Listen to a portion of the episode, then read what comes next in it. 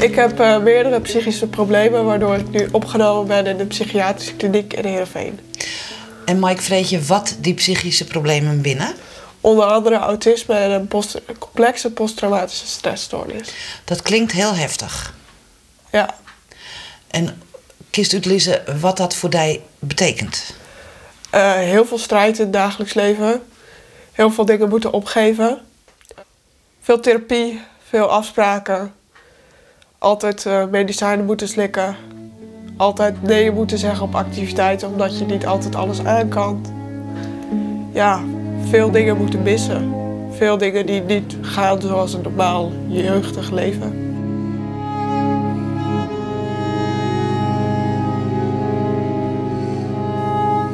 Wil je vertellen wat dat is?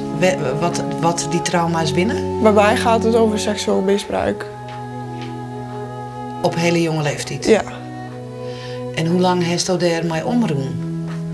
Ik ben er eigenlijk pas sinds de laatste twee jaar open over. Hoe oud wie je toen?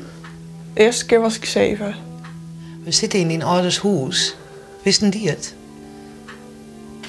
Wisten zij het? Nee. Nee, ik heb het heel lang verborgen weten te houden. Hoe? Ja, je voelt toch dat het niet goed is. Maar um, omdat het zo. Uh, het is zo geheim wat je met je meedraagt. Dat je toch wel beseft dat het ook zo groot is dat je het bijna niet openbaar kan maken, omdat het zo pijnlijk is. Je, als je er weer over begint te praten, komt er zoveel naar boven. Dat je eigenlijk ook probeert zelf te ontkennen dat het gebeurd is. Je Van, blok het. Ja. Hoe dat heb ik heel dat? lang heb ik heel lang gedaan. En hoe werkt dat? Ja, in de hersenen hebben we toch een soort van mechanisme die dan hoopt dat op het moment dat we het maar zorgen dat we er niet aan denken, dat we dan hopen dat het weggaat. En zo werkt het helaas niet.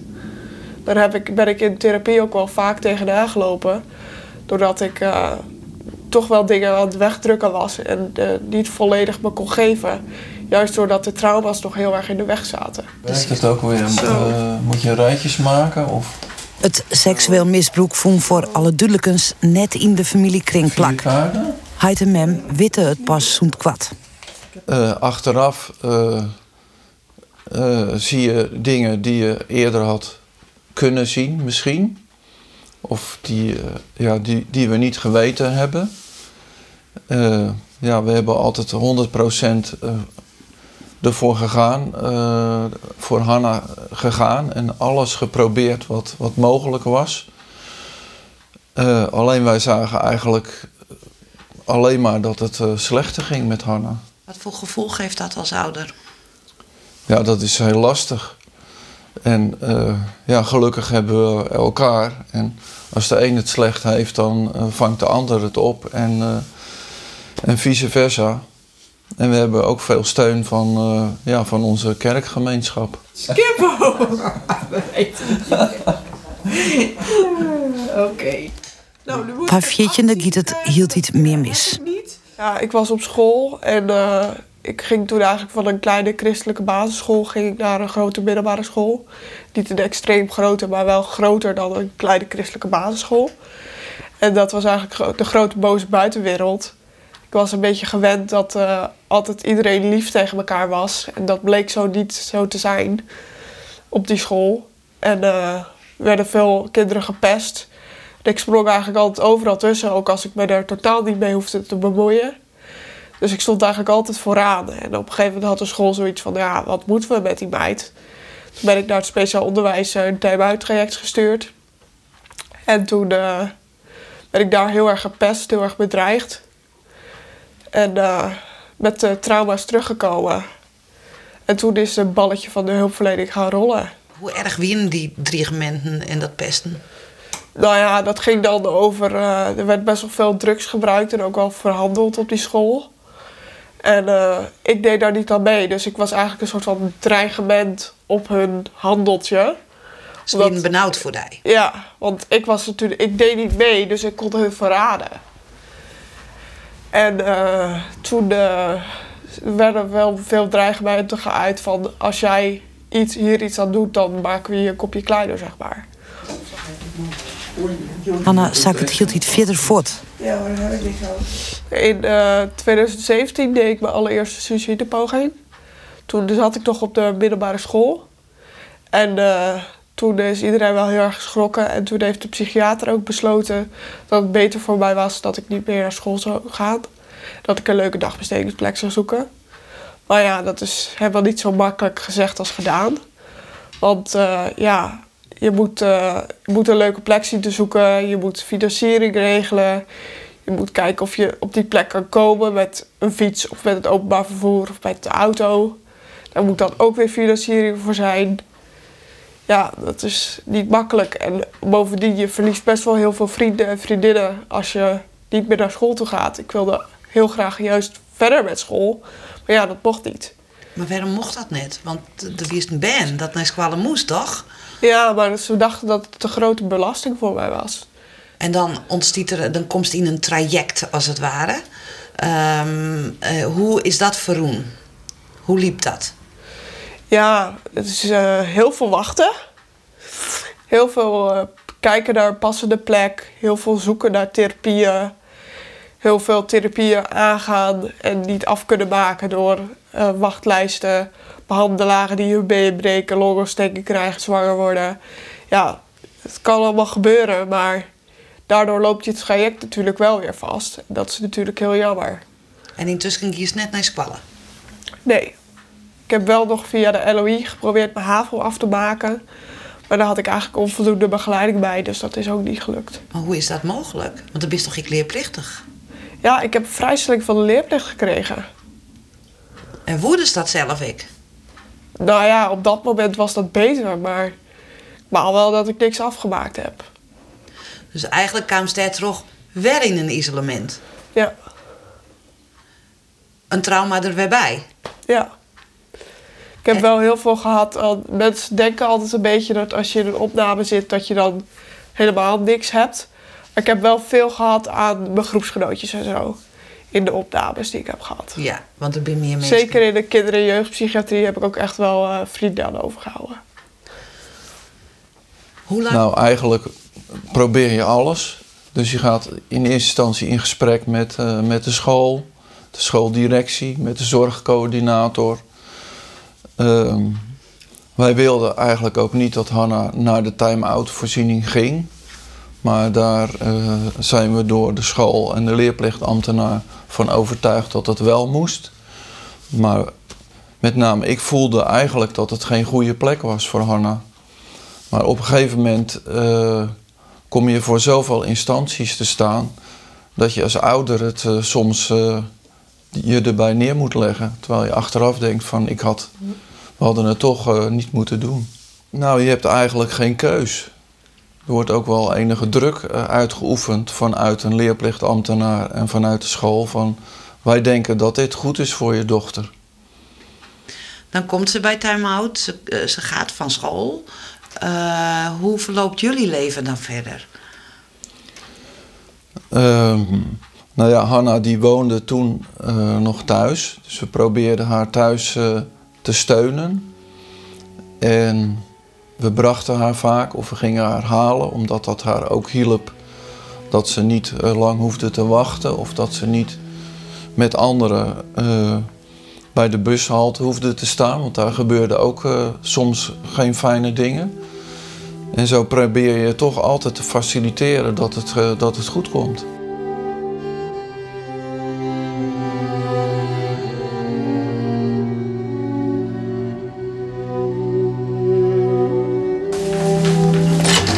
In die periode eh, hebben we ook de, de hond die we nu nog hebben, hebben we aangeschaft. Omdat we dachten van uh, dat, is een, dat is een mooi maatje, ook voor haar. en uh, ja, verder hebben we steeds, uh, handel je naar hoe je denkt dat het goed is. En de hond werd in huis gehaald om Hanna het gevoel te geven dat ze uh, een hond is altijd te vertrouwen en die is er altijd. Ja, ja hij, ik weet dat ze, ze kreeg op een gegeven moment paniekaanvallen toen ze weer terug was uh, na die time-out periode op school. En uh, dat was wel mooi van de school. Ehm, als ze tentamen moest doen, dan mocht ze dat doen in een aparte ruimte. En dan gingen we samen met de hond naar school en de hond lag aan haar voeten als ze tentamen deed. En wat gebeurt er dan de Arune jaren met die? Ja, heel veel therapie. Heel veel eh, crisiszorg, weer naar huis. Zorgboerderijen, nieuwe plekken. Heel veel nieuwe therapeuten. De overgang natuurlijk van jeugdzorg, jeugdpsychiatrie naar volwassen psychiatrie. Die bij mij absoluut niet vlekkeloos verliep. Waarom Dat niet? was heel moeilijk. Wat, nou, wat wie het probleem? Het probleem is, eh, wordt betaald voor eh, jeugdzorg en er wordt betaald voor volwassenzorg, maar niet tegelijkertijd. Dus ik kwam vanuit de jeugdzorg en ik kreeg volwassenenzorg en die hebben niet voldoende aan elkaar overgedragen. Dus eigenlijk vi- viel ik van het ene viel ik tussen de wal en schip eigenlijk In een gat. in een gat. Want eh, de volwassen psychiatrie wist nog niet hoe ze met mij om moesten gaan. En de jeugdzorg die moest met zo'n handen van mij afblijven, want ze kregen niet meer betaald. Maar ik neem aan dat er ongeveer zo'n dossier van die weer. Ja, Maar dat wie er net bij de volwassenen. jawel, maar dat wordt dan niet mondeling overgedragen. Dus ze willen dan niet nog twee weken eventjes samenwerken totdat het allemaal loopt. En wat gebeurt er dan met die? Ja, paniek. Heel veel paniek, heel veel onduidelijkheid. Vanuit mijn autisme kan ik absoluut niet goed tegen onduidelijkheid. Want toen heeft ik autisme. Ja. En het autisme heb je in een heel soort soorten en maten. Hoe heftig is het autisme bij die? Nou, ik zou liever zelf niet spreken van hoe heftig het is. Ik zou zeggen van in hoeveel mate het je beperkt. En bij mij beperkt het me wel behoorlijk. In wat voor zin beperkt het die? Ik kan heel slecht tegen prikkels. Moet heel veel rust nemen tussendoor. Eh, mijn emoties kan ik minder goed onder controle houden. Als ik overprikkeld ben, dan komen mijn emoties veel heftiger binnen dan als ik niet overprikkeld ben. Ehm, ja, heel veel sociale dingen kosten mij gewoon heel veel energie. Heel veel nieuwe dingen zijn heel spannend voor mij. Zoals een bezoekje naar de supermarkt, wat voor heel veel mensen heel makkelijk is, moet ik echt plannen. Ik moet dat echt plannen. Als ik al een drukke Om dag heb gehad. daarvoor te krijgen. Ja, als ik al een drukke dag heb gehad, moet ik dat gewoon niet doen.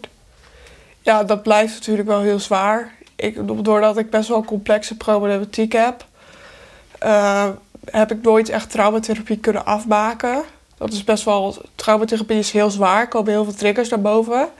Je moet dan stevige genoeg emotieregulatie hebben om die traumatherapie af te kunnen maken. Dat was bij mij niet het geval. Dat alles dus eigenlijk zo hoog opkwam dat ik het niet meer de spanning naar beneden kon krijgen.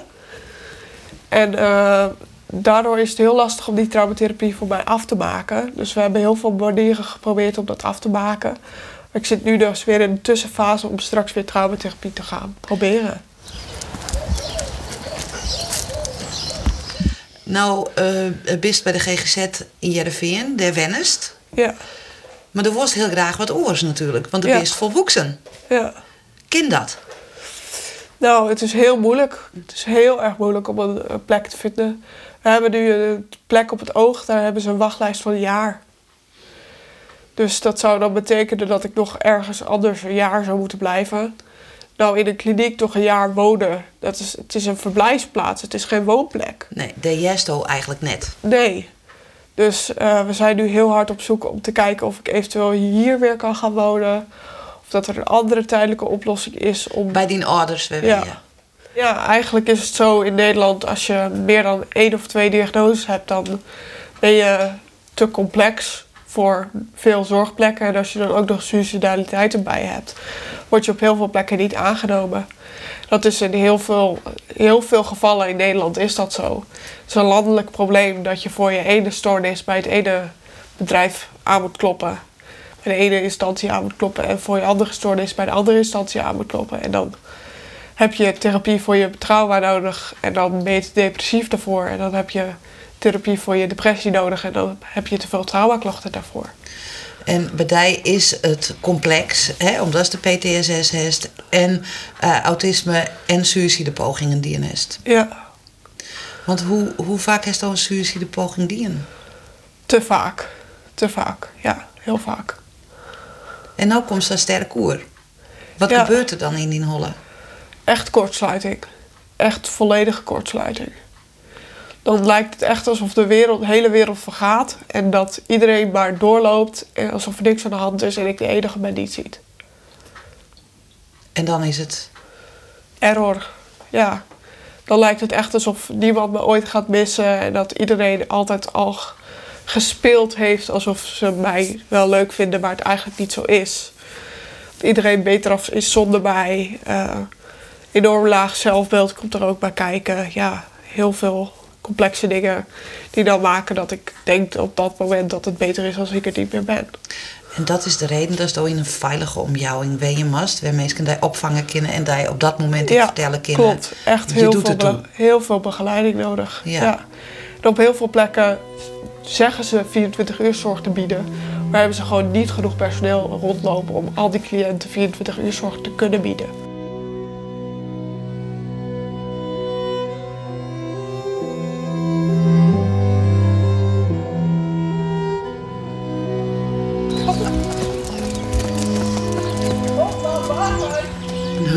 Heel graag hebben. Wat zou dat voor die betutten? Meer vrijheid, meer zelfstandigheid. Echt een maatje voor de toekomst. Daardoor zou ik bijvoorbeeld wel weer met het openbaar vervoer kunnen. Of bijvoorbeeld weer de supermarkt in durven. Op dagen dat het ook minder goed gaat. Of eh, meegaan naar de dokter, waar nu altijd eigenlijk iemand mee moet. Omdat ik dat zelf niet goed durf, kan dan de hond mee. Nou zou ik zeggen, hoppakee, hel je zo'n hoen. Ja, als het zo simpel was, dan had ik dat al gedaan. Ja. Maar zo simpel is het net. Nee, ze zijn heel erg duur. 18.850 euro. En dat heeft toch net? Nee, dat heb ik niet. Nee. Wat doet zo'n hoen dan met die? Een hond kan eh, veel meer spanning aanvoelen dan mensen. Het is echt een eh, maatje voor het leven. Hij kan bijvoorbeeld je uit de supermarkt geleiden bij een paniekaanval. Dan kan hij de deur voor je vinden. Hij kan bijvoorbeeld, als je in de supermarkt staat bij de kassa, kan die bijvoorbeeld achter je gaan staan, zodat hij letterlijk ruimte creëert tussen jou en de volgende in de rij. Hij kan je, je, je meeslepen op het moment dat jij het niet meer kan. Hij kan me wakker maken uit nachtmerries, waardoor mijn nachten beter worden. Hij kan eh, me uit herbelevingen halen op het moment dat ik dus het overzicht niet meer heb, kan hij voor mij overzicht creëren. Wat mij dus een hele hoop vrijheid weer terug zal geven. Dat klinkt eh, heel mooi, maar heeft nog een heel soort herbelevingen en nachtmerries. Ja, Is dat per dag, elke dag? Of is dat een paar keer per dag? Is dat een paar keer in de week? dat verschilt heel erg. Als ik nachtmerries heb gehad, heb ik ook weer meer herbelevingen. Als ik meer herbelevingen heb, heb ik ook meer nachtmerries. Als ik door iets getriggerd raak, dan kan het zomaar zijn dat een paar dagen op rij heel slecht gaat. Het kan zomaar ook weer een week goed gaan. Je ziet het niet aan mij. Ik ben best wel sociaal. En eh, mensen zien dan niet hoeveel energie het kost. Waarom je een verhaal vertellen? Ik vind het heel erg belangrijk. Ik vind dit verhaal belangrijk, maar ook omdat ik er heel veel andere mensen zijn die dit verhaal ook hebben, maar die niet een stem hebben om het te laten horen. Er zijn natuurlijk heel veel kwetsbare mensen hier op aarde en in Nederland die eh, ook zo'n soort verhaal hebben, maar niet het lef hebben om ermee naar buiten te komen. Of het die- net kennen? Ja, of het niet kunnen, om wat voor reden dan ook. En ik vind dat die gewoon een stem moeten krijgen. En die hebben net zo goed evenveel recht op een hulphand als ik. Ik vind gewoon dat het onderwerp daarom heel erg belangrijk is om belicht te worden. Het doet haar nu al goed om met dat traject bezig te zijn. En daar, daarin kun je ook zien dat het belangrijk is dat ze perspectief heeft, dat ze een doel heeft in haar leven. Wij hebben ook wel hoop voor de toekomst, omdat we zien eh, dat Hanna heel veel potentie in zich heeft. Dat kun je ook zien in gesprekken met haar. Dus eh, ja, wij hopen eh, dat Hanna zich nog heel erg kan ontwikkelen, alleen op haar eigen tempo. Dat gaat niet zoals bij andere jongeren, dat je op je 25ste een HBO-studie gedaan hebt. Voor Hanna zal dat misschien op haar 30ste zijn, of misschien dat ze via een goede werkplek iets kan bereiken. Maar we hebben goede hoop dat Hanna op haar eigen tempo toch eh, een goed leven kan gaan leiden. En niet het leven zoals veel anderen Maar wel een goed leven. 7, 8. Dit stapeltje leggen we dan aan de kant. Ja. Waar was toen 4-4 steen? Eigen huisje, eigen appartementje, de hulphond en eh, wie weet een leuke vriend.